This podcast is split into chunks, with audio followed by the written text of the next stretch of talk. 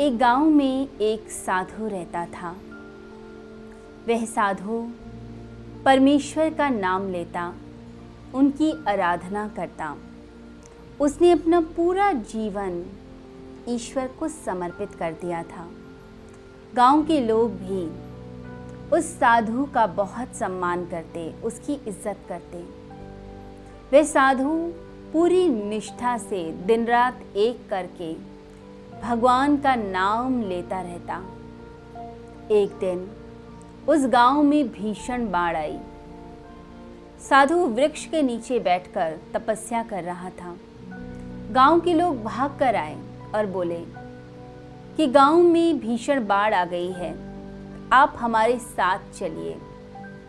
आपका यहाँ रहना उचित नहीं है। उस साधु ने गाँव वालों से कहा कि तुम्हें चिंता करने की आवश्यकता नहीं है। ईश्वर स्वयं मेरी रक्षा करेंगे।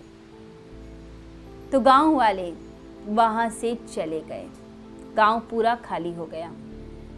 थोड़ी देर में पानी बढ़ता चला गया। अब वह पानी साधु की कमर तक आ गया, परंतु साधु पेड़ के नीचे से उठा नहीं। थोड़ी देर में एक मल्लाह एक नाव को लेकर उस साधु के पास गया और कहने लगा कि आप यहाँ से चलिए। बाढ़ का पानी बढ़ता चला जा रहा है। थोड़ी देर में पूरा गाँव डूब जाएगा। हम में से कोई भी बच नहीं पाएगा। साधु ने उस मल्लाह को उत्तर दिया कि नहीं। मैं तुम्हारे साथ बिल्कुल नहीं जाऊँगा। मेरा भगवान स्वयं मेरी रक्षा करेगा। वह मुझे बचाने आएगा। तो वह मल्लाह भी वहाँ से चला गया। थोड़ी देर के बाद पानी और बढ़ता चला गया।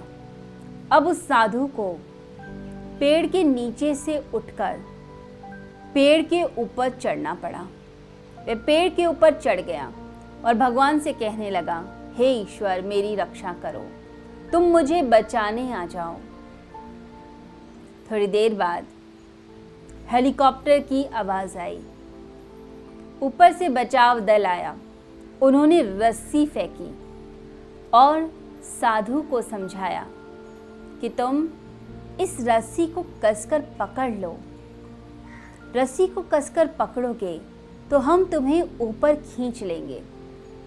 साधु ने मना कर दिया। बचाव दल ने दोबारा आग्रह किया। वे लगातार प्रयास करते रहे, बहुत समय बीत गया, परंतु साधु बिल्कुल भी नहीं माने। अब बचाव दल को वापस जाना पड़ा।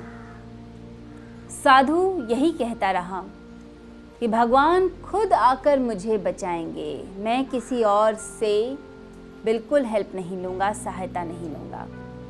थोड़ी देर बाद वह पूरा गाँव बाढ़ में डूब गया और साधु की मृत्यु हो गई।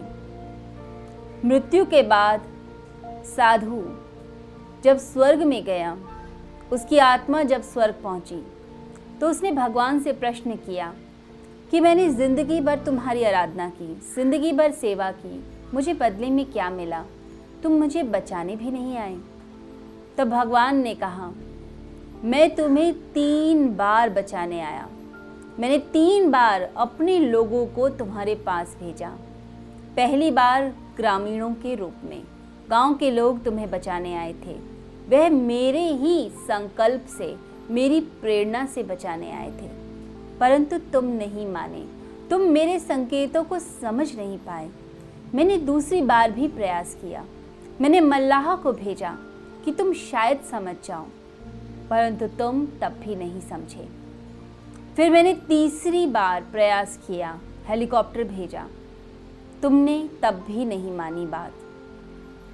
तब भी तुमने यही कहा कि भगवान स्वयं आएँगे। साधु को समझाते हुए ईश्वर ने कहा कि मेरी शक्ति सभी मनुष्यों में है और मेरी प्रेरणा से वह कार्य करते हैं। जब तुम मुझसे सहायता मांग रहे थे तो मेरी प्रेरणा की शक्ति से लोग तुम्हें बचाने आ रहे थे।